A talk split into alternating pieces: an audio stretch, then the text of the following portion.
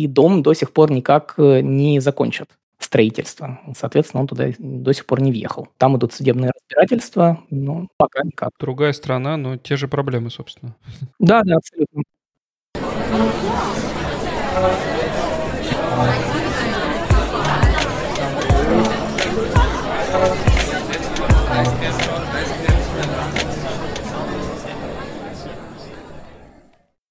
Привет, меня зовут Александр. Привет, меня зовут Саша. Вы слушаете 90-й выпуск «Вас подкаст». Подкаста о переезде и жизни в Германии. Ставьте лайки, комментируйте, оставляйте отзывы. Это очень важно для нас. И подписывайтесь на нас в социальных сетях, телеграм-канал, YouTube, везде, где можете до нас дотянуться. И также напомню, что наш Patreon и Бусти наконец-то ожил, и мы там начали выкладывать после шоу такие короткие записи, где мы на свободные темы обсуждаем что-то без монтажа и без какого-то, без какой-то цензуры, хотя у нас и тут нет цензуры. Но, в общем, если интересно, и если вы, самое главное, хотите поддержать наш подкаст, то все ссылки, как всегда, в описании. В автор-шоу мы говорим в том числе о наших жизнях и делимся классными лайфхаками про жизнь Германии. А сегодня, наконец-то, мы добрались до этой темы. Мы ее вообще уже давно хотели. И все никак не собирались поговорить, да и гостя подходящего не было. Ну, обо всем, наверное, по порядку. Мы сегодня хотели поговорить о том, как в Германии обстоят дела с обманами и мошенничеством, потому что ну, я когда сюда переезжал, э, честно сказать, у меня и в мыслях не было, что в Германии тебя могут обмануть, и тут мне, и мне казалось, что ты сюда переезжаешь, тут двери никто не запирает, э, велосипеды, знаешь, без замков оставляют на улице. Не делайте так, пожалуйста.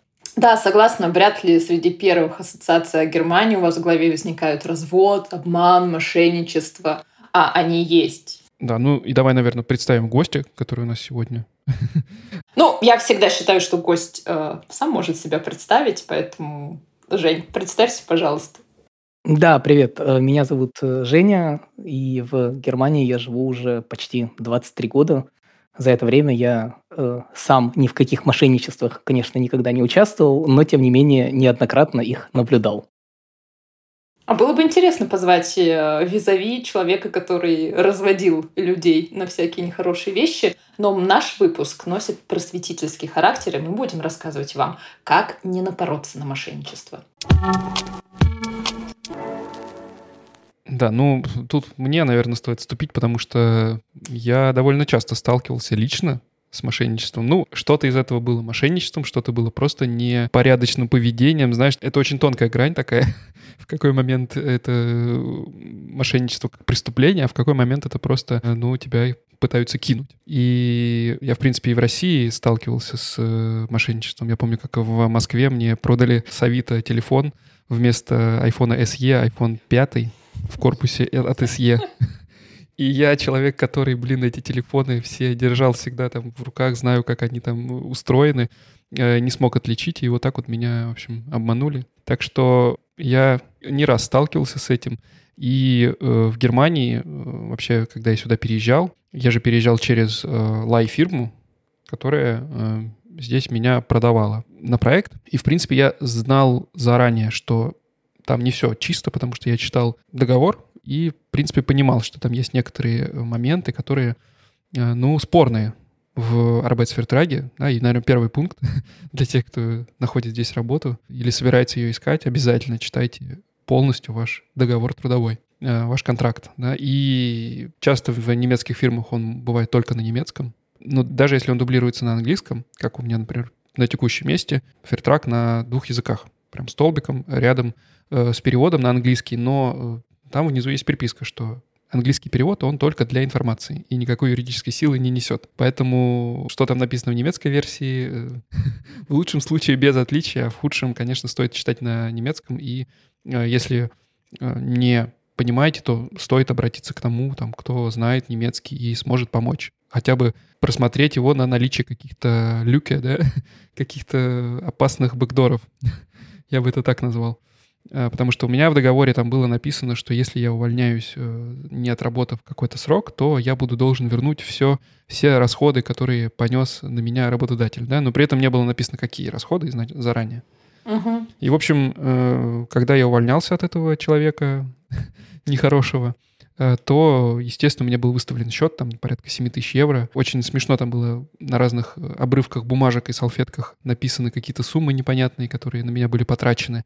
Хотя, в принципе, я всем занимался сам. Так что мне пришлось судиться, и суд длился довольно долго, больше полугода. И в конце концов суд я выиграл на досудебных еще заседаниях. Я общался с судьей, общался с адвокатом истца, получается, общался. И, э, ну, вспоминая сейчас, это, конечно, было весело. Но в тот момент и в момент, когда это все завертелось, э, было, конечно, не очень весело. И человеку, который переехал в Германию, находится здесь там всего полгода, идти в суд э, и, в принципе, получать иск не очень хорошо. Поэтому еще раз, лучше не связывайтесь. Если не знаете и не готовы бороться ни с чем подобным, то лучше не связываться с лайфирмами, в принципе. И обязательно читайте все такие подводные камни, которые есть в договоре. Ну, это от меня такой совет. Вот, а потом, наверное, самый среди моих знакомых распространенный э, способ мошенничества. Не в смысле, что мои знакомые таким образом мошенничали, а в смысле, что многие мои знакомые попадались на это. Это, конечно же, заключение контрактов по телефону. Особенно на электричество и газ. И с этим я тоже в одном из предыдущих выпусков об этом рассказывал. Это вообще история, которая там длилась несколько лет. Два года назад мне по телефону позвонили и уболтали меня заключить э, новый контракт на поставку электричества. Опять же, если не знаете, как устроена купля-продажа энергии, то послушайте выпуск об этом. У нас был очень подробный, где мы рассказывали и разговаривали с экспертом о том, как это вообще устроено и сколько разных этапов и разных компаний в этом участвует. Так вот, до определенной поры в Германии было разрешено и считался валидным контракт, заключенный по телефону, где ты просто говоришь «да», условно, «да, я хочу заключить контракт». И мой товарищ тоже попался на подобный развод, когда ему позвонили, при том, что он не очень хорошо говорит по-немецки. Я бы даже сказал, совсем плохо в тот момент говорил. Мне кажется, это самый распространенный вариант, в принципе, потому что такие договора потом очень сложно расторгнуть. Но возможно. Есть специальные службы, которые занимаются оценкой законности таких контрактов. И вот мне повезло с этим. А, но, я говорю, я уже рассказывал об этом в одном из предыдущих выпусков, ссылка будет в описании. Обязательно послушайте, если интересно, как мне удалось с этим разобраться. Ну а сегодня, наверное, мы бы хотели послушать, может быть, почему так происходит вообще. И, э, ну, у меня есть мысли, но я сначала, наверное, у гостя хотел бы спросить вообще, как ты сам вообще сталкивался с мошенником? Ты говоришь, очень много. Какой, на твой взгляд, самый рас, э, распространенный тип мошенничества в Германии? Или самый опасный, который, ну, действительно может принести какие-то ощутимые уроны тебе, как человеку и гражданину? Самый распространенный и самый опасный – это не один и тот же будет. А самый распространенный – это тот, который, скорее всего, приведет к наибольшим финансовым потерям, и это мошенничество, связанное либо с покупкой э, автомобилей, либо с покупкой э, и дальнейшим ремонтом недвижимости. К сожалению, особенно в среде диаспоры э, часто люди натыкаются на недобросовестных э, продавцов автомобилей, где при покупке автомобиля под видом не битой, не крашеной тебе впихивают какой-то абсолютный хлам, либо даже в автосалоне у какого-нибудь условного э, выходца из одной из ну, стран бывшего Советского Союза, либо Ближнего Востока, покупая автомобиль, вы вообще покупаете не у непосредственно салона, а у какого-то левого лица, которое передало свой автомобиль в салон для того, чтобы тот его продал. И потом, соответственно, никакой гарантии э, вы не получите, потому как машину вы купили не в салоне, а на самом деле у какого-нибудь условного третьего лица. Здесь речь может идти о десятках тысяч евро, и еще большие суммы теряются именно при сделках с недвижимостью, когда, например, вы покупаете дом э, на моменте, когда закладывается там котлован, и в итоге ждете много лет, а дом никто, в принципе-то, никак-то и не строит. У меня есть знакомый, который э, купил дом, ну, не дом, точнее, а квартиру в доме новостройке э, уже больше пяти лет назад и должен был въехать в течение двух лет, и дом до сих пор никак э, не закончат строительство. Соответственно, он туда до сих пор не въехал. Там идут судебные разбирательства, но пока никак. Другая страна, но те же проблемы, собственно. Да, да, абсолютно. Да, вот я только что, только что думаю, это же прям наши страны, да, то есть это вот эти обманутые дольщики, это кидалово с машинами, Ну, это же прям один в один. Вот честно, как бы я как человек, наверное, меньше всех в этом кругу, находящийся в Германии, ну, то есть я вот не думала, что здесь так бывает. А, так бывает. Я у себя в Твиттере, на самом деле, готовясь к этому подкасту, даже спросил у людей, у меня довольно много подписчиков из Германии, кто с каким мошенничеством сталкивался. И вот очень многие отметили э, именно мошенничество с недвижимостью и мошенничество с автомобилями. А, я предполагаю такие проблемы, машины всегда покупаю только у официалов. То есть у меня сейчас третья машина, не, не в том смысле, что у меня три машины, а третья по счету. Вот. И э, я всегда беру только у официальных э, дилеров, где 100% у меня есть потом и гарантия от производителя, и в случае каких-либо проблем э, я могу это довольно быстро решить. То есть связываться с э, свободными э, автосалонами, которые никак не связаны с производителями автомобилей, я бы не советовал никому, кто не разбирается в машинах действительно очень хорошо. Ну вот, кстати, про автомобили мы э, тоже обсуждали еще очень давно, записывали отдельный выпуск про это. В Германии как раз, если ты покупаешь машину у так называемого хендлера, да, то есть перекупа, по-русски говоря, э, то, э, но перекупа официального, да, у которого есть э, регистрация и который это делает от лица, от юридического лица, а не от частного, то у тебя есть вот эта вот пресловутая гарантия 6 месяцев плюс 6 месяцев, да, 6 месяцев после покупки в случае поломки должен хендлер доказать, что проблема не по его вине, а 6 месяцев после этого ты должен доказать, что проблема по его вине. Да и нет. Не совсем так. А, смотри, это как раз то, что я описал. Если ты покупаешь машину у э, дилера, который непосредственно взаимодействует, работает э, и сертифицирован производителем автомобилей, да, так все и будет. Если ты покупаешь у офици... ну, тоже у салона, то есть у э, юридического лица, но это юридическое лицо, лицо никак не связано с производителем, то тебе под видом автомобиля из этого салона могут подсунуть автомобиль от какого-то абсолютно левого человека, и ты даже не будешь знать, что ты заключаешь договор на самом деле не с салоном, а вот с этим третьим лицом. И потом, если у тебя будут какие-то проблемы, и ты приедешь в салон, тебе скажут, вот у кого покупал, с тем и разбирайся. Такие случаи тоже бывают. У меня вот вопрос по недвижимости. Я как бы не очень максимально далека от покупки. Ты просто собираешься, собираешься покупать как раз. Я просто собираюсь, не знаю, у меня очень много денег, не знаю, что с ними делать. В Мюнхене купить квартиру, в Штутгарте, не понимаю. По поводу квартиры только не в случае покупки, а в случае аренды, потому что со мной тоже такого не было, но я знаю кучу примеров, когда заключаешь вроде договор аренды, а потом оказывается это фикция, бумажка и так далее, и так далее. И опять же все упирается в какие-то немецкие формулировки, в какие-то там детали. Вот знаешь ли ты какие-то примеры, именно когда пытались нагреть с аренды квартиры, и как здесь от этого уберечься?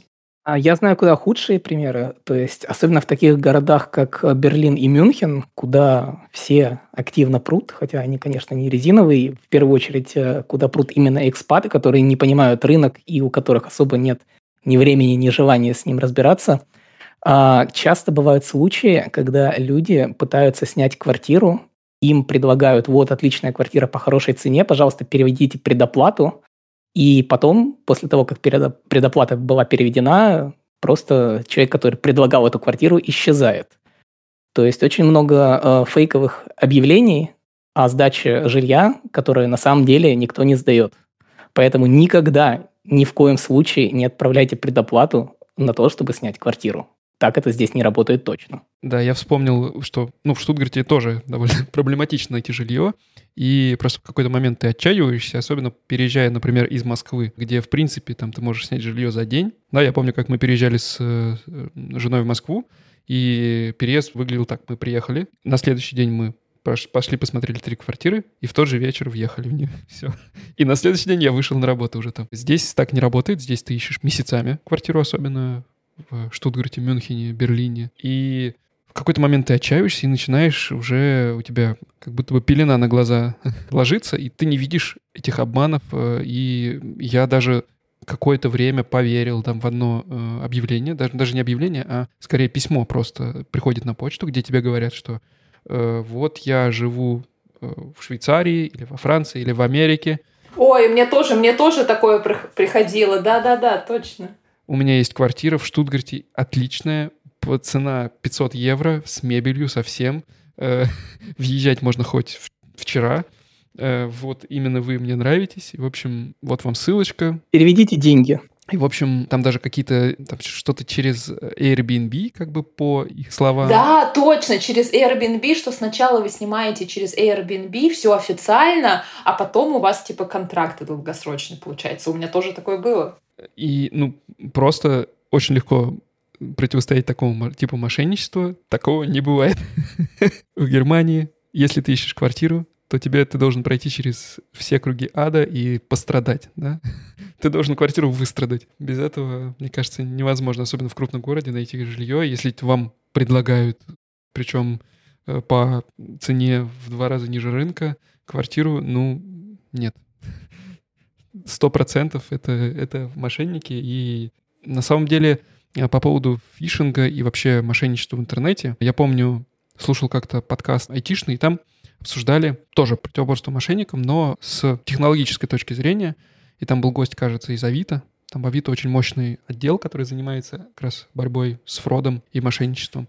И он рассказывал, что в период пандемии большинство мошенников из стран бывшего СНГ э, двинули в Европу. И там, если в России конверсия на разные типы там э, фишинговых ссылок, э, поддельных форум для ввода данных карточки, конверсия там каждый десятый человек ведется, то в Европе и в том числе и в Германии каждый третий. Просто потому, что люди никогда этого не видели, никогда с этим не сталкивались. И мне кажется, это тоже надо понимать, что здесь мошенники работают более активно, потому что видят здесь золотую жилу. Ну, по крайней мере, так было год назад еще. Э, но я думаю, что в ближайшие годы так и будет, и в том числе, мне кажется, сейчас будет активный поток э, в, страны Европы, в том числе в Германию, потому что здесь ну, люди не пуганные и вполне охотно ведутся на всякого рода мошенничество. Хотя немцы, они очень подозрительные, и за свои персональные данные они всегда встают горой, даже когда, в принципе, это и не требуется. Кстати, э, может быть, расскажешь, Жень, как так вообще происходит, что в Германии, казалось бы, это, наверное, страна, где больше всего люди защищают свои персональные данные, в том числе там телефоны, имейлы, но каким-то образом они все равно утекают каким-то образом тебе все равно каждую неделю звонят на телефон и предлагают э, что-нибудь. Может быть, ты знаешь, каким... Потому что у меня есть ощущение вообще, что как будто какие-то компании частные в деле, в доле, знаешь, потому что э, вот реально ты телефон никому не даешь, но при этом тебе звонят и предлагают заключить выгодный контракт на электричество, потому что ты в своей фирме, они еще и мою фирму знают, э, которая поставляет мне сейчас электричество, плачу э, слишком много, и у меня никаких гарантий, что цена не повысится, поэтому давайте вот вы к нам сейчас по телефону быстренько заключим с вами новый контракт. Ты с ними прощаешься, потом вешаешь трубку и думаешь, откуда вообще мой телефон у вас был? Я бы поспорил с утверждением, что звонят там каждую неделю что-то предлагают, потому что звонят крайне редко. Мне за последние лет 10 звонили только вот буквально недавно из Европола, но это как бы отдельная тема.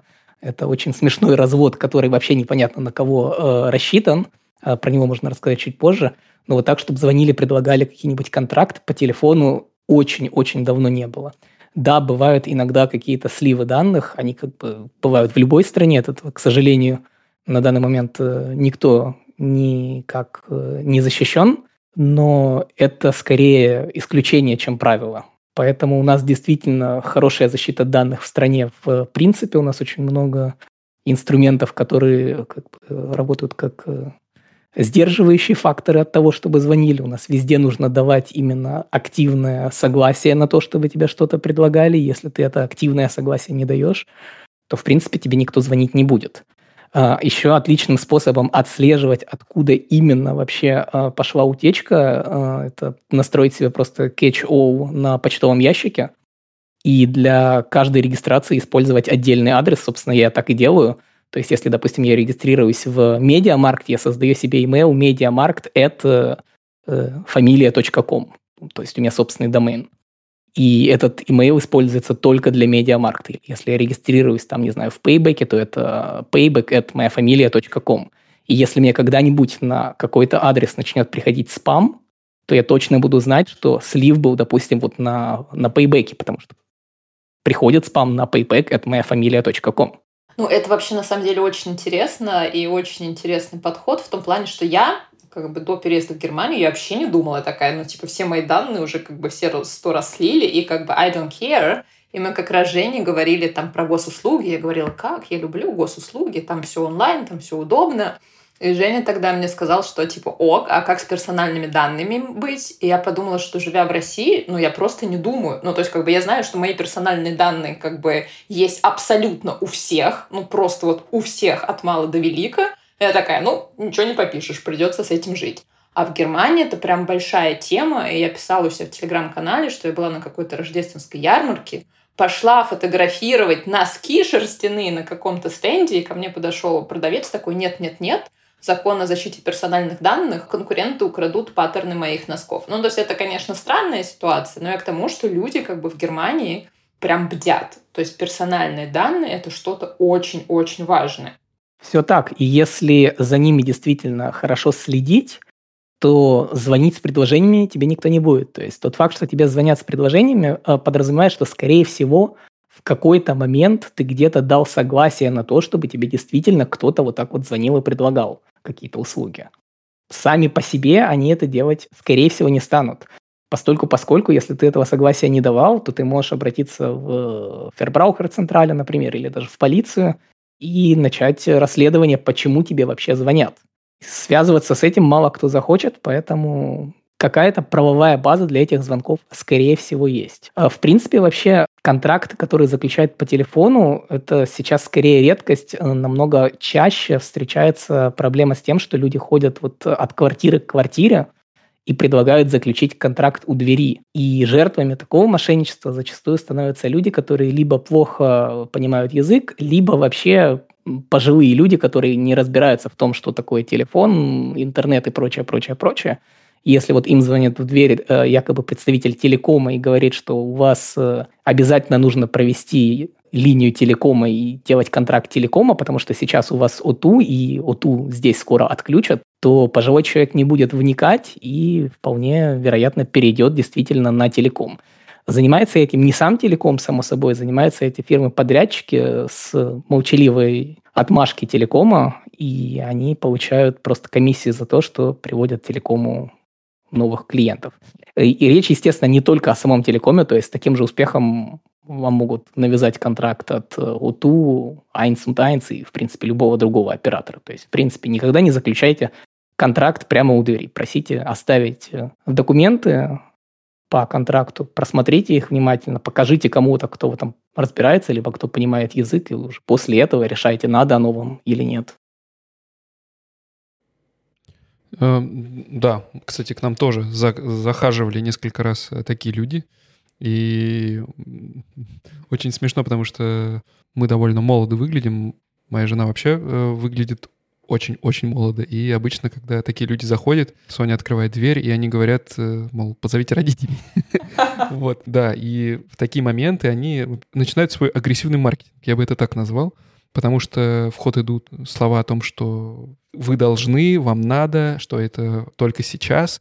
И то есть предложение действует только сейчас, завтра вы уже не сможете это сделать, э, будет дешевле. И, в общем, слова понятные, в принципе, любому, на любом уровне немецкого. Э, и поэтому действительно, э, ну, знаешь, ощущение, как будто вот в России такие э, коми-выезжеры, которые с набором кастрюль или с набором бытовой техники, которые, знаешь, приходят. Никогда не видела их в России. Никогда. За 28 лет жизни никогда не видела таких людей. И они тоже, вот, вот примерно такая риторика у них. И на такие же слабые точки они как бы давят. И здесь вот тоже с этим я столкнулся.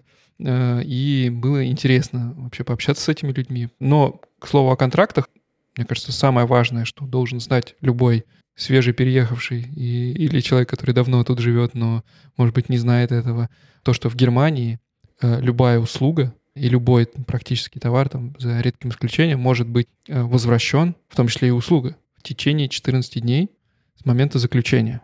Если вы заключили такой контракт и после ухода этих странных людей понимаете, да, что вы сделали что-то не то, у вас всегда есть возможность отменить и на самом деле, мне кажется, это вот очень очень крутая фишка вообще, и жалко, что мало кто знает об этом. Ну, по крайней мере, э, среди моих знакомых не все знают об этом. Надеюсь, что все наши слушатели знают и в случае чего готовы отменить свои контракты, заключенные по незнанию или в спешке. И здесь будет вставка истории одного из наших слушателей. Он, к сожалению, не смог поучаствовать в выпуске в качестве гостя, но записал свою историю, и у него все получилось не так радужно, как у меня с контрактами. Ну и вообще он довольно часто сталкивается с самыми-самыми разными видами телефонного мошенничества. А однажды мне позвонил некий человек, представился сотрудником коммунальной службы, и мало того, назвал мое имя, мой адрес и мой номер телефона. Вот, он представился сотрудником коммунальной службы и сказал, что у них есть более выгодный тариф за коммунальные услуги, за представление газа, света, воды и всего прочего.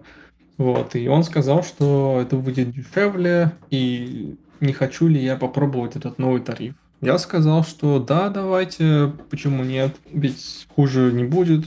После чего я получил бумагу через какое-то время, в которой говорится, что мой контракт с предыдущим провайдером электричества расторгнут и заключен новый контракт с некой новой фирмой. Что это за фирма такая, я в первый раз слышу. Откуда она взялась, не понимаю. И когда я что успел подписать, я тоже не понимаю. Я начал изучать этот вопрос, и в Германии, оказывается, достаточно твоего согласия в виде смс в имейле или просто устного согласия. То есть этого согласия достаточно для того, чтобы от, от моего имени компания расторгла договор с другой фирмой и переключила договор на свою фирму. После чего я начал изучать этот вопрос, нашел эту компанию, везде в отзывах пишут, что это скам, что у них счета за электричество превышают чуть ли не 500 евро в месяц или типа того. И я попытался отменить этот фертрак договор. Мы даже ходили к юристам, но юрист сказал, что мы не расторгли, то есть мы не отменили этот договор в течение 14 дней. Это значит, что, в принципе, этот договор имеет юридическую силу, и что мы сами добровольно на это подписались. Вот, и что теперь как бы его нельзя расторгнуть. А счета мы от этой компании до сих пор не получили, и мы до сих пор гадаем, сколько мы, в принципе, должны за газ, за свет, за электричество. Что меня больше всего смутило, во-первых, откуда они узнали мой номер, во-первых, в принципе, откуда они мои данные взяли. Во-вторых, как бы для меня это было шоком, что без моей какой-либо подписи, а просто с моего устного согласия кто-то поменял договор, то есть расторг договор с предыдущей компанией и заключил новый договор. Я вообще был в шоке. Вот, и я сказал, что я много узнал об этой фирме, все пишут, что это скам, и что они получают бешеные счета, но мы пока что ничего не получили, и это на самом деле пугает больше всего, потому что неизвестно, на какую сумму вообще мы получим счет. Как правило, насколько я знаю, эти люди звонят именно иностранцам, поскольку иностранцы, как правило, не читают или плохо читают договоры, которые написаны на немецком, и в целом они довольно хорошо доверяют системе и не ожидают какого-то подвоха. Вот, потому что я разговаривал с знакомыми немцами, и они сказали, что да, правда, как бы не нужно ни на что соглашаться по телефону. Как бы если тебе приходит какой-то договор, то надо сразу же бежать его расторгать. То есть договор, который, на который ты не подписывался, надо сразу бежать его расторгать. И в целом лучше бросать трубку, если звонят какие-то незнакомые люди, непроверенных источников, взявшие твои данные. Кроме этого, мне множество раз звонили якобы из полиции, мне множество раз звонили якобы с миграционной службы, якобы из банков, что мне нужно заплатить какую-то сумму за обслуживание карты. Естественно, эти номера я проверял, перепроверял, и это очевидно, были мошенники. Вот, то есть мои данные где-то куда-то утекли, и на самом деле не совсем понятно, как это происходит, особенно учитывая немецкую скрупулезность относительно хранения и защиты персональных данных. Ну и отчасти это моя вина тоже, поскольку любой договор можно отменить в течение 14 дней. Но поскольку я в целом не особо ответственно отношусь к бумагам, так сказать, и плюс мой немецкий оставляет желать лучшего, я увидел договор, увидел, да, счетчик, увидел киловатты, часы, цифры. Я подумал, ну, как бы, ладно, ничего особенного. Только потом моя девушка заметила, что вообще-то там какие-то не, в, не совсем нормальные цифры, и что в целом там указана совсем другая компания, другой провайдер электроэнергии и газа, не тот, с кем у нас изначально был договор составлен. То есть мы заметили уже по истечении двух недель, и, собственно, поэтому юрист сказал, что нас мы не расторгнули, то договор составлен на законных основаниях, и мы уже ничего не можем поделать.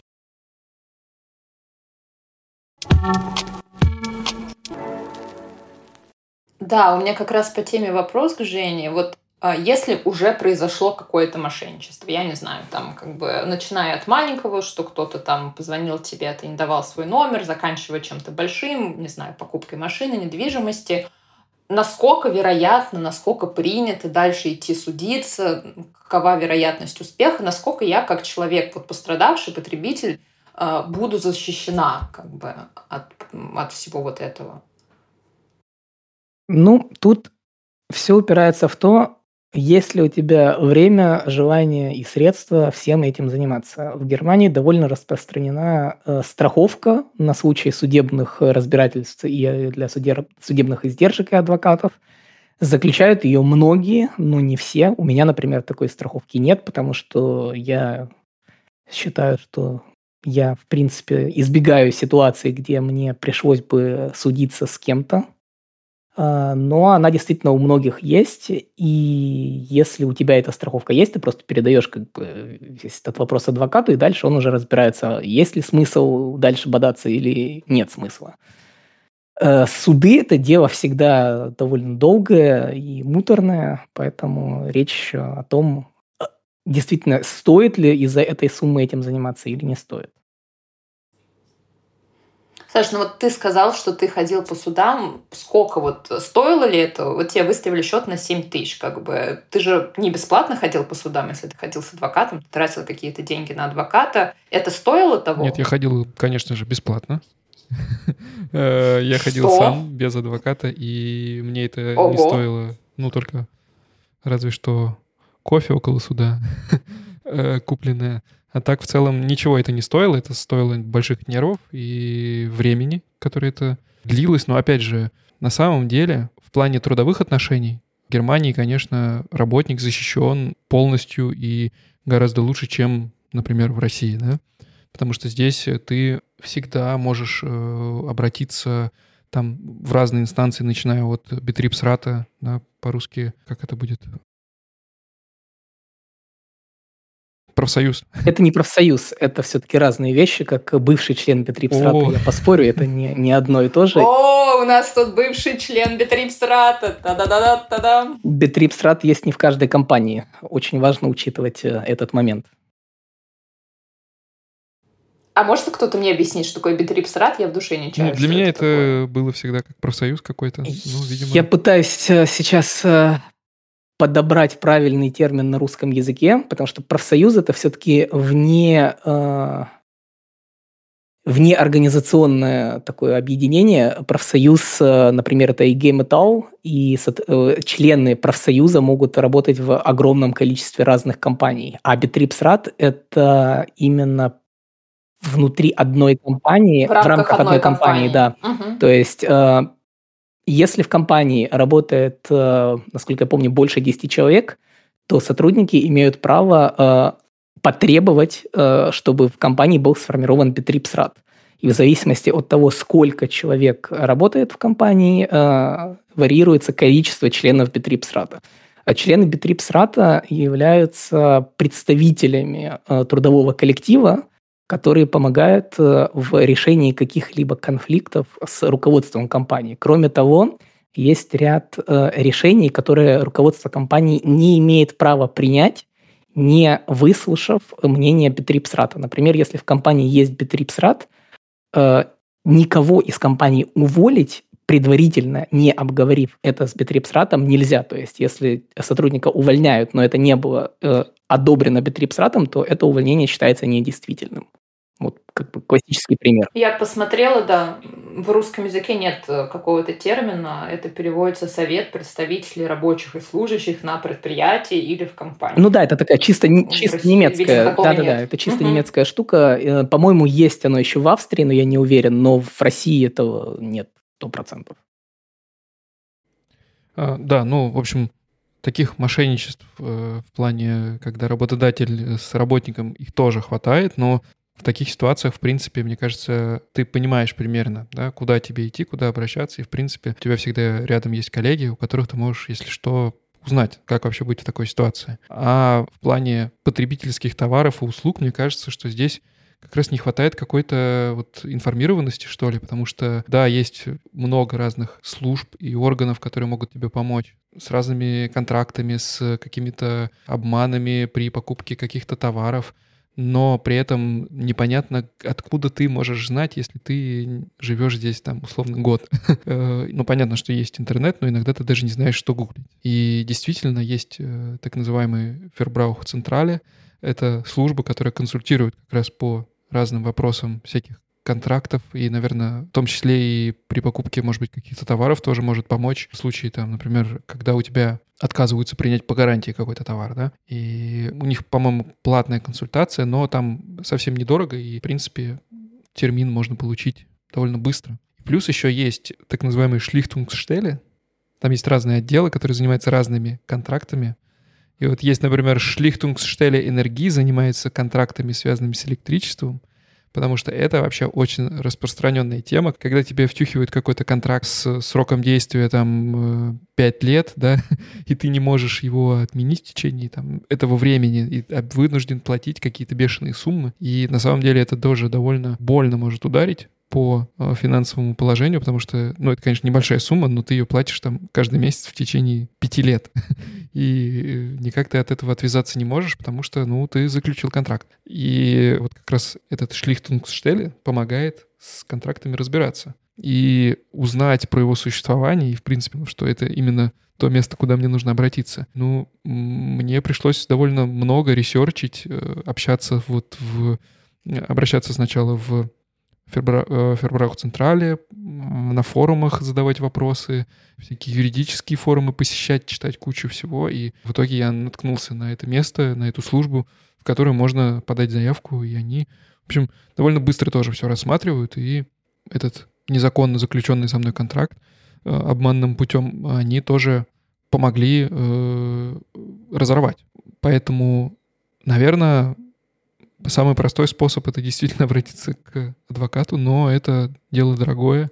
И надо еще понимать, что в большинстве случаев э, расходы на адвоката, даже в случае выигрыша в суде, тебе не вернуть.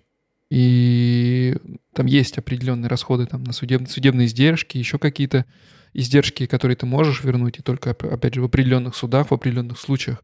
Но э, есть затраты, которые ты не, уже не вернешь, а затраты на адвоката это довольно много. То есть например, еще один случай, когда я почти дошел до суда, это а, когда нам выписали штраф а, за нарушение Ausgangssperre в Баварии.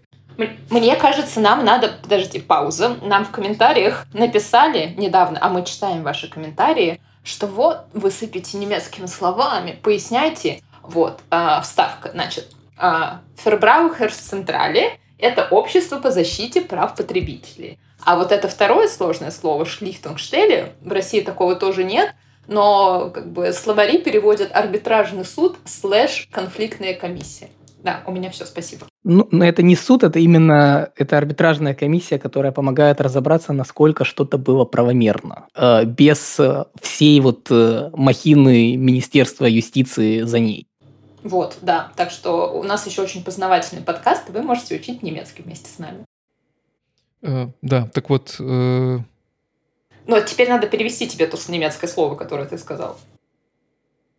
Запрет на выход из дома? Да. Э, и, в общем, э, да, там тоже была ситуация странная довольно. Нам выписали на автобане, нас остановили и выписали нам штраф по 500 евро с носа за нарушение запрета на выход из дома в Баварии. И, в общем, счет на оплату этих штрафов прислали прямо к Новому году домой но мне показалось это довольно странным. И вот тоже я про это уже говорил, но меня удивило то, насколько легко мои коллеги-немцы отреагировали, отреагировали на этот штраф, и насколько они готовы были принять его без каких-либо попыток с, ним, с этим бороться. То есть, когда я рассказал об этом на работе нескольким коллегам и говорю, ну, как-то можно это порешать? Ну, понятное дело, что закон там для всех, и если есть запрет на выход из дома в этой земле, то значит, если тебя поймали на улице в это время, то значит, будь добр, плати штраф. Но при этом там мы не заезжали ни в один город, мы проезжали Баварию буквально кусочек по автобану, и э, ну, мне казалось это странным, и мне казалось, что здесь можно договариваться, разговаривать и э, в индивидуальном плане решать этот вопрос. Но при этом все как один говорили, ну да, можешь, конечно, попробовать написать им, но типа ничего не будет, ничего не получится. Ну, придется платить. Такая мысль была. Э, но при этом там, мне было достаточно написать одно письмо в ответ, где я расписал все там по пунктам раз, два, три, почему я считаю, что это штраф к нам неприменим. И мне ответили, да, действительно, вы правы, и вообще этот штраф был выписан по ошибке, и он и не должен был вам выписываться. Поэтому, да, мы штраф отменяем. И вот интересно, почему немцы, в принципе, как так вот немного фаталистично воспринимают все эти конфликты, и, может быть, и с мошенничеством так, может быть, поэтому здесь так легко люди ведутся и потом э, не стараются бороться за свои права? Ну, нет, не так. А штраф был выписан государством, и все-таки у среднестатистического обывателя есть вера в то, что государство не ошибается, хотя, безусловно, государство ошибается тоже.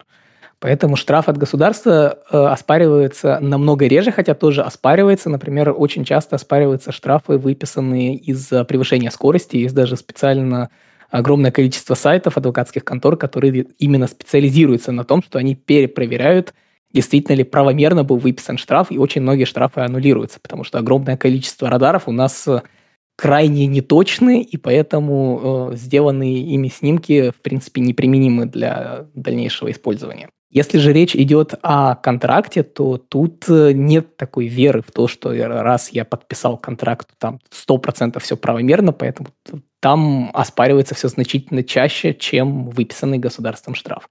С другой стороны, если ты сам заключаешь действительно контракт на 5 лет, то ну кто же тебе виноват, что ты это подписал? Как бы контракт обязательно нужно читать, и тебя никто под дулом пистолета, скорее всего, не заставлял это делать. Бывают ситуации, когда наоборот долгосрочные контракты являются даже плюсом. Я заключал контракт на поставку электроэнергии на 4 года. И я очень рад, что у меня контракт именно на 4 года, потому что я сейчас, например, плачу цену, которая в 4 раза ниже, чем если бы я заключал контракт сегодня. Так что такая ситуация может быть как э, минусом для тебя, так и минусом для компании, с которой ты этот контракт заключаешь. Тут уж как повезет. Ну, тут, мне кажется, важным э, как раз прояснить момент, что многие контракты и многие вещи, да, многие мошенничества, ну или около мошенничества, да, назовем это так, когда люди пользуются слабостью да, другого человека, это тоже на самом деле не совсем честно, но в рамках закона. Здесь как раз встает проблема языка. Самая главная проблема э, многих людей, переезжающих в Германию. В последние годы все больше и больше людей переезжают сюда без знания немецкого, потому что появляется больше работы, где достаточно английского языка. И действительно есть города, где можно довольно комфортно жить без знания, ну, на, на определенном уровне комфорта, жить без знания немецкого, но когда дело доходит до вот таких телефонных э, звонков с предложением что-то заключить, или когда люди ходят по квартирам и тебе что-то предлагают, то, ну и понятно, что любой контракт, он будет на немецком написан, никто тебе его не будет дублировать на английский э, для того, чтобы ты все понял. И здесь интересно, есть ли какая-то защита со стороны государства в плане того, что тебе так сказали, ты так это понял, да? Ну, опять же, даже живя там 5 лет в Германии, там даже имея какой-то уровень э, C1, ты все равно можешь что-то понять не так, и все равно тебя можно э, как-то провести.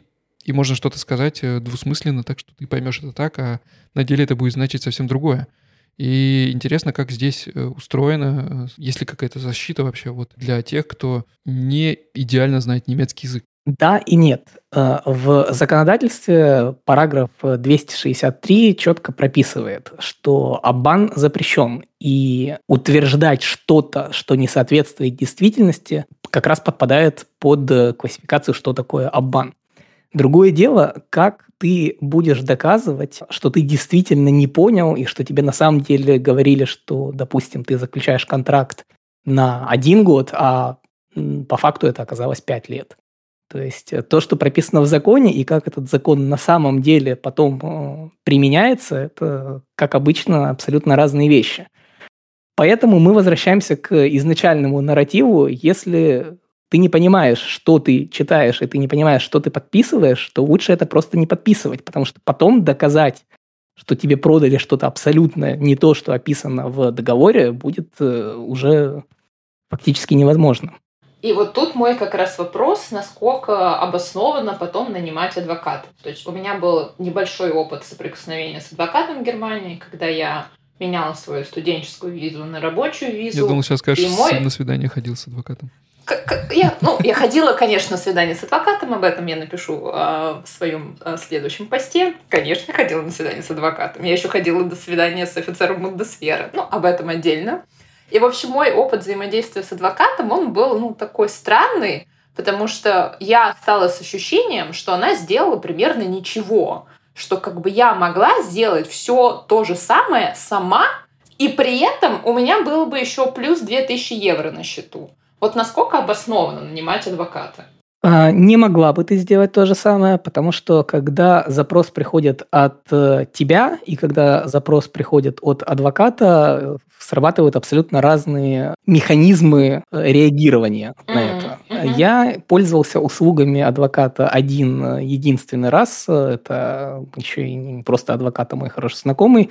Когда мне нужно было решить вопрос по воссоединению семьи, с Ausländer Behörde. Ведомством по делам иностранцев. Э, с ведомством, с ведомством по делам иностранцев, да, совершенно верно. И они абсолютно игнорили все мои запросы, но при этом отвечали на запросы моего адвоката буквально в течение одного-двух дней.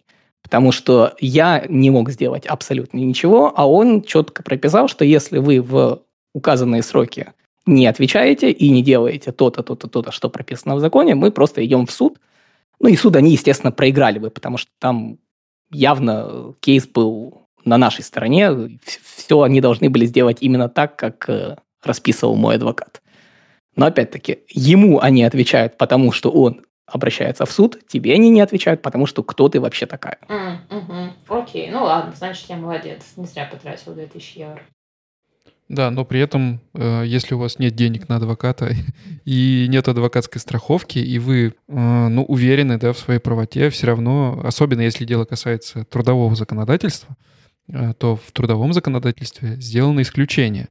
И в Arbeitsgericht может подать вполне частное лицо, не юридическое, не адвокат, да, то есть без поддержки адвокатской можно подавать в суд – можно подавать иски, э, можно подавать встречные иски, и можно судиться с работодателем.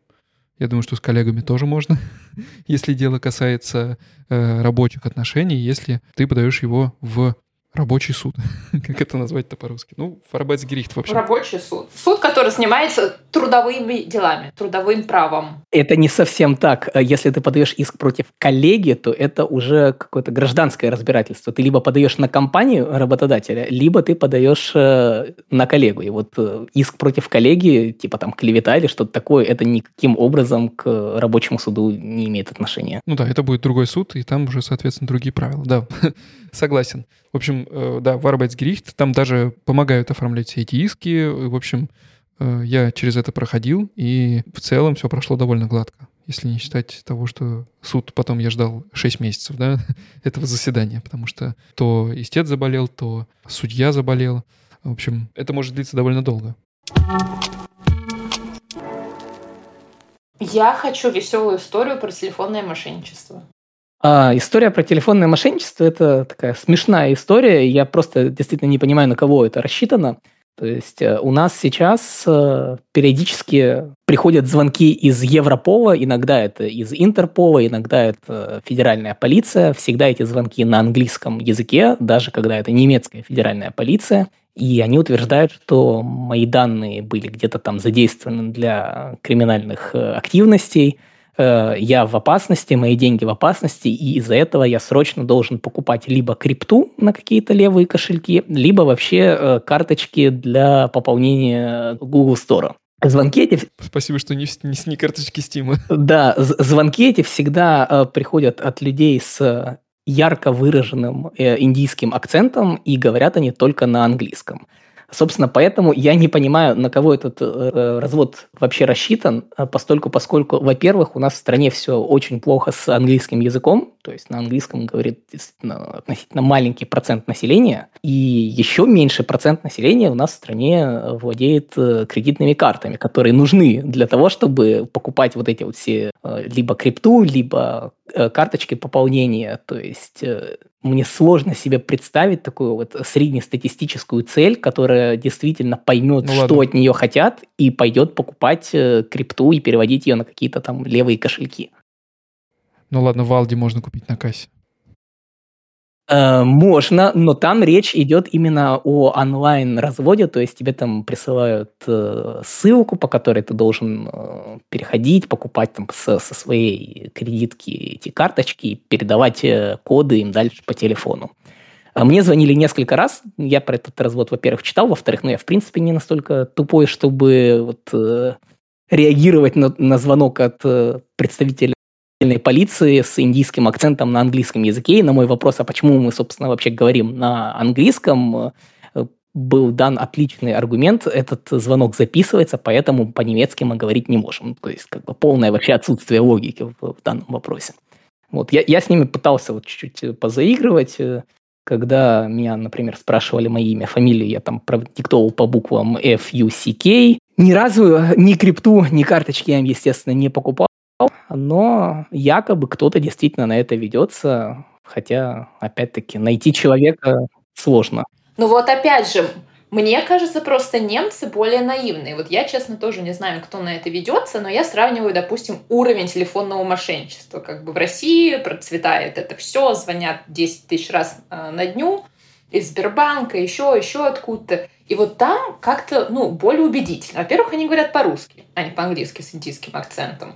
Во-вторых, как бы многие пользуются действительно приложением, и там ничего не надо покупать крипту, просто надо зайти в приложение, сказать код и все. Ну, то есть, как бы, это прям, мне кажется, хорошее мошенничество. То есть, ну, если бы мне было на 80 лет больше, чем сейчас, ну, я бы, наверное, купилась, потому что они прям тоже используют какой-то агрессивный маркетинг сейчас, по крайней мере, в России. Там тебе звонят э, и говорят, мой брат просто тоже любит беседовать с ними мы звоним из прокуратуры, из милиции, ваши данные утекли, и то, мне кажется, люди более скептически. А в Германии вот, ну, то, что рассказывает Женя, ну, это реально как бы, это вот такой плохой уровень мошенничества, но я читала какую-то статистику, я ее сейчас найду, действительно много людей на это ведется. Ну, я не встречал, что много ведется, и кроме того, да. Сейчас я тебе, сейчас я по полочкам разложу. Сейчас Это плохой вид мошенничества, потому что хороший вид мошенничества, такой, как вот делается со Сбербанком, здесь просто неприменим. Во-первых, банки достаточно хорошо защищены, и никто базы э, клиентские никому не сливает. Это во-первых. Во-вторых, народ у нас действительно не любит кредитные карты, и у нас, в принципе, отсутствует такой механизм, как перевод с карты на карту. У нас относительно недавно стали появляться э, Sofortüberweisung, это мгновенные переводы со счета на счет, но они не подразумевают именно перевод по номеру карты. есть они даже тоже не во всех банках и не у всех клиентов. В общем, это довольно такая редкая штука. Поэтому перевести деньги куда-то мгновенно у нас в стране довольно проблематично. Поэтому вот эти вот индийские мошенники и стараются развести на покупку крипты.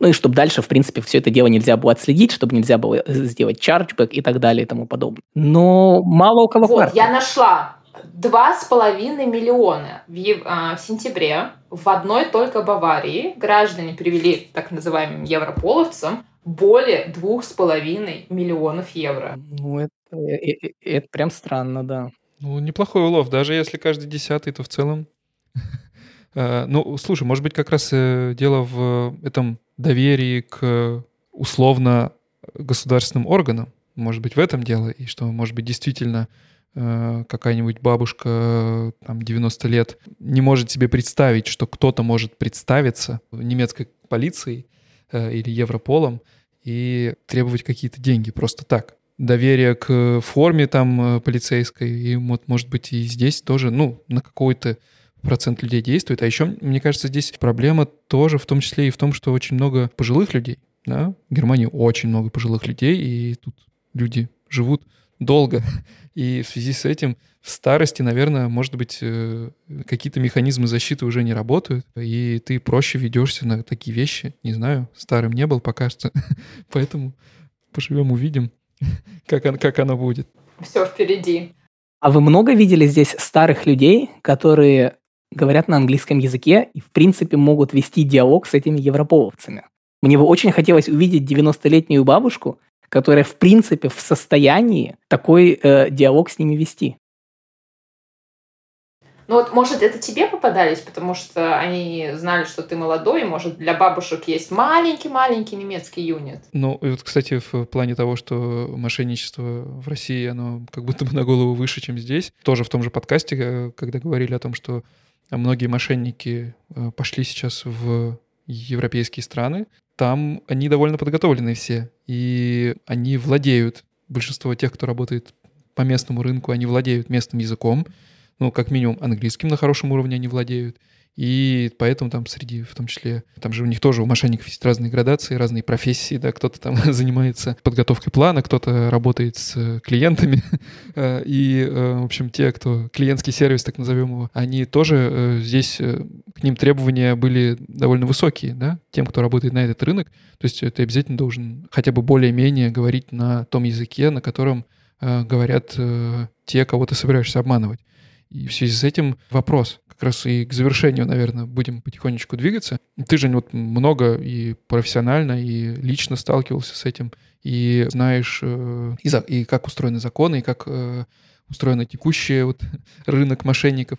А как ты считаешь, в какую сторону оно все двигается, и не будет ли на пересечении вот этого цифровизации, которая сейчас идет в Германии повсеместно, и распространению PayPal, на пересечении вот этой вот дигитализации того момента э, и на пересечении дигитализации и того момента, когда э, сюда массово повалят э, мошенники э, всех мастей из разных стран, где они уже натренированы на людях, которых сложно обмануть. И в этот момент, когда людей будет возможно обманывать, и появятся люди, которые смогут это делать, не будет ли бум вот этого всего, тем более, когда сейчас все больше и больше в Германию идет людей, которые не владеют, например, немецким языком. И есть ли у государства какое-то понимание, как с этим бороться? Потому что дигитализация — это хорошо, это то, чего мы здесь, то, чего нам здесь не хватает, э, но она же, знаешь, еще и какую-то ответственность несет, да, и позволяет, э, э, ну, удобство всегда ставит тебя под угрозу в плане мошенничества и обмана. Ну, в принципе, мошенники всегда на шаг впереди. Собственно, мошенники что-то делают, и общество на это реагирует. Но чтобы ответить на твой вопрос, нет, мне не кажется, что в ближайшие годы у нас будет какой-то бум мошенничества, его станет больше. Наоборот, как по мне, его становится меньше. А, поскольку, например, я одно время руководил э, отделом как раз борьбы с мошенничеством в одном довольно крупном э, e-commerce э, проекте. И с появлением таких вот инструментов, как 3D Secure, Э, для кредитных карточек э, мошенничество с теми же кредитками сильно упало. То есть э, транзакции нужно дополнительно верифицировать, нельзя просто украсть какое-то огромное количество карт, слить их в Darknet и пробивать потом, делать по ним заказы. Это так больше не работает, потому что все эти транзакции нужно сначала еще с телефона, например, одобрить или там одобрить при помощи смс. Кроме того, немцы сами по себе очень инертны и очень любят наличку, поэтому, опять-таки, у нас относительно маленький процент э, населения, в принципе, вообще владеет кредитными картами, на которых завязано огромное количество интернет-мошенничества. Поэтому я не думаю, что в ближайшие годы что-то изменится.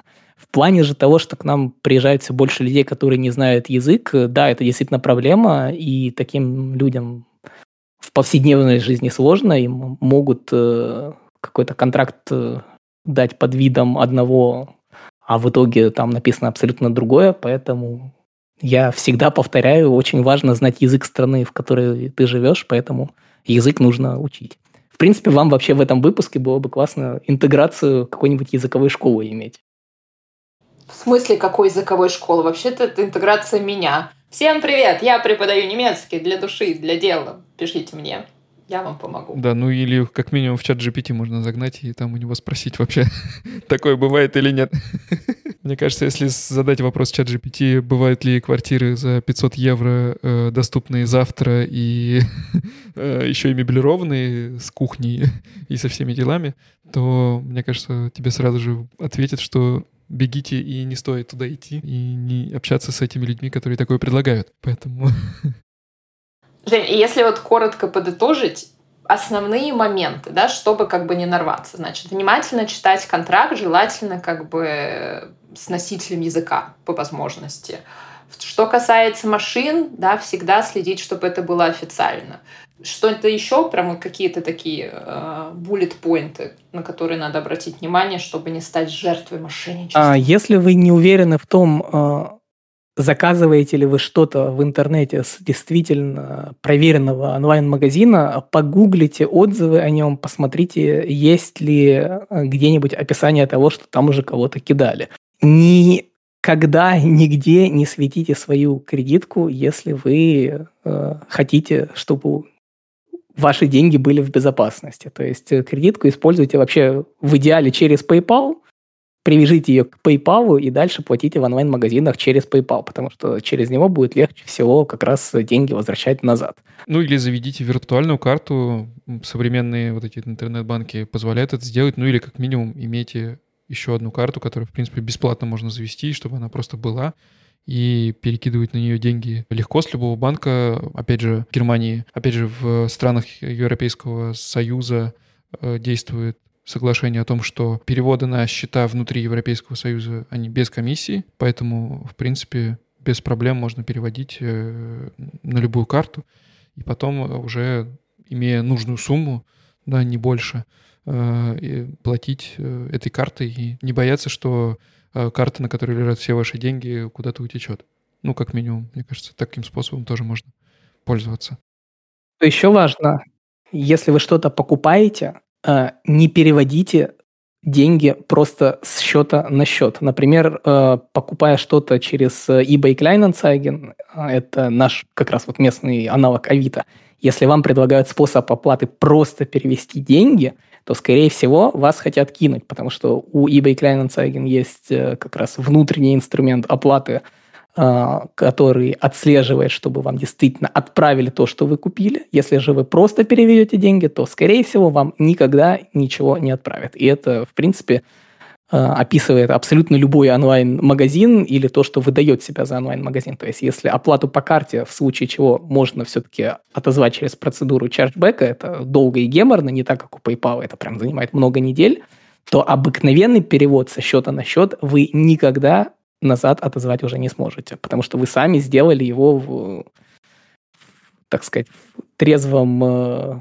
здравии да, в трезвом уме, уме да. В да, трезвом да, да. уме и твердой памяти. Да, но при этом, кстати, еще важный момент, э, что платежи, которые сами компании списывают с вашего счета по вашему разрешению, вы отдавать можете.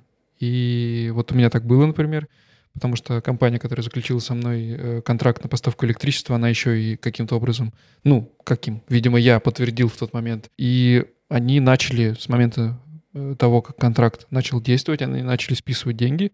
И, в принципе, э, возврат очень просто. Через свой интернет-банк вы заходите, выбираете платеж и нажимаете, что его надо отменить.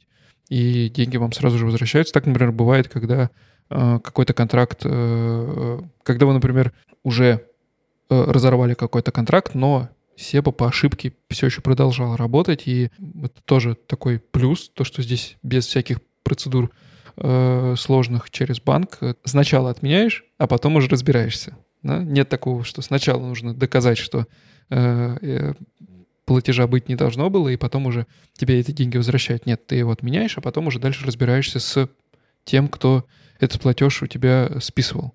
Да, ну и, да, как я уже говорил, э, от меня совет Помните, что у вас есть всегда 14 дней, и если у вас есть какие-то сомнения по поводу того, насколько контракт может быть выгоден, и вы всегда можете после даже его подписания, еще раз изучив, поресерчив в спокойствии, когда над вами не стоят в дверях квартиры э, свидетели Иеговы и не, не предлагает вам супер дешевый интернет с сроком действия 4 года, первые 6 месяцев э, дешево, потом э, супер дорого, э, вы потом всегда можете этот контракт повнимательнее посмотреть, почитать все э, весь мелкий шрифт, которого тоже очень много бывает, и который на немецком сложно читать, и контракты, в принципе, очень сложным языком пишутся.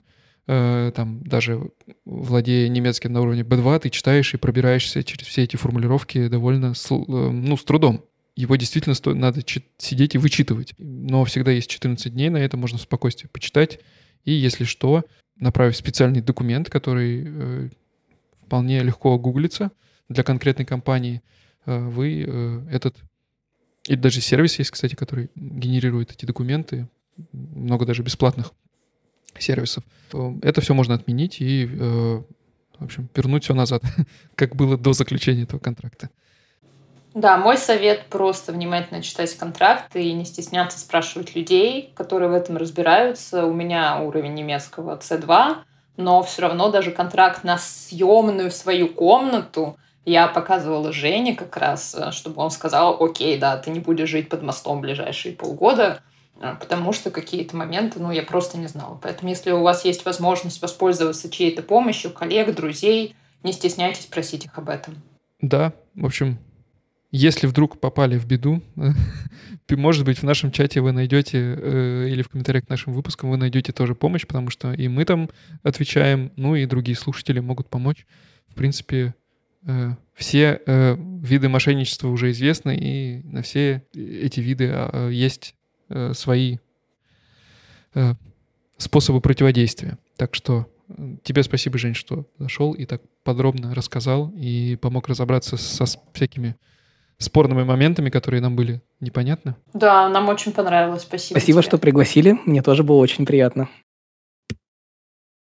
Все ссылки на то, что мы обсуждали то, что упоминали, будут в описании к этому выпуску. А ты говоришь, у тебя твиттер есть, может быть, э, тоже э, в комментариях, э, может быть, тоже в, опи- в описании выпуска дадим ссылочку, если ты не против. Я только за. Вдруг кому-то будет интересно почитать. В общем, спасибо тебе, что зашел, и с наступающими праздниками тебя. Спасибо, и вас тоже. Может быть, еще, может быть, еще будет тема, когда мы в этой студии виртуально пересечемся. Да. А сегодняшний выпуск будем заканчивать потихонечку. Э, напомню еще раз, что э, мы не забывали ставить оценки, писать отзывы там, где вы слушаете этот выпуск. Э, подписывайтесь на нас в Телеграме, на канал Саши, на Твиттер Женя. И э, если вдруг вы все это сделали, поставили оценку э, 5 звездочек в Apple подкастах, написали комментарий, подписались на Telegram и подписались на наш YouTube, то у вас всегда остается еще возможность подписаться на нас в подписаться на нас на Патреоне или на Бусти. Э, там, кроме того, что мы будем вам очень благодарны, и вы поддержите свой любимый подкаст, э, э вам будут доступны еще и премиум выпуски наших после шоу, где мы обсуждаем э, все подряд. так что... Да, подписывайтесь, ставьте лайки. Каждый ваш лайк — радость для нас. Каждая подписка на Патреоне — это плюс один шаг к тому, что мы можем делать наш подкаст чаще. Да, ну и туда мы, собственно, в эту специальную рубрику мы и отправимся сейчас, э, когда скажем всем пока, до следующего раза, э, и услышимся еще один раз в этом году. У нас будет традиционный э, оливье каст, как мы его называем. Э, в общем, выпуск э, для э, нарезки салатов э, мы его выпускаем 31 числа. Так что с тематикой мы еще определимся и обязательно следите за нашими соцсетями. Э, вот, а сегодняшний выпуск заканчиваем. Спасибо тем, что слушали. Спасибо, Жене. И всем пока. Пока. Всем пока.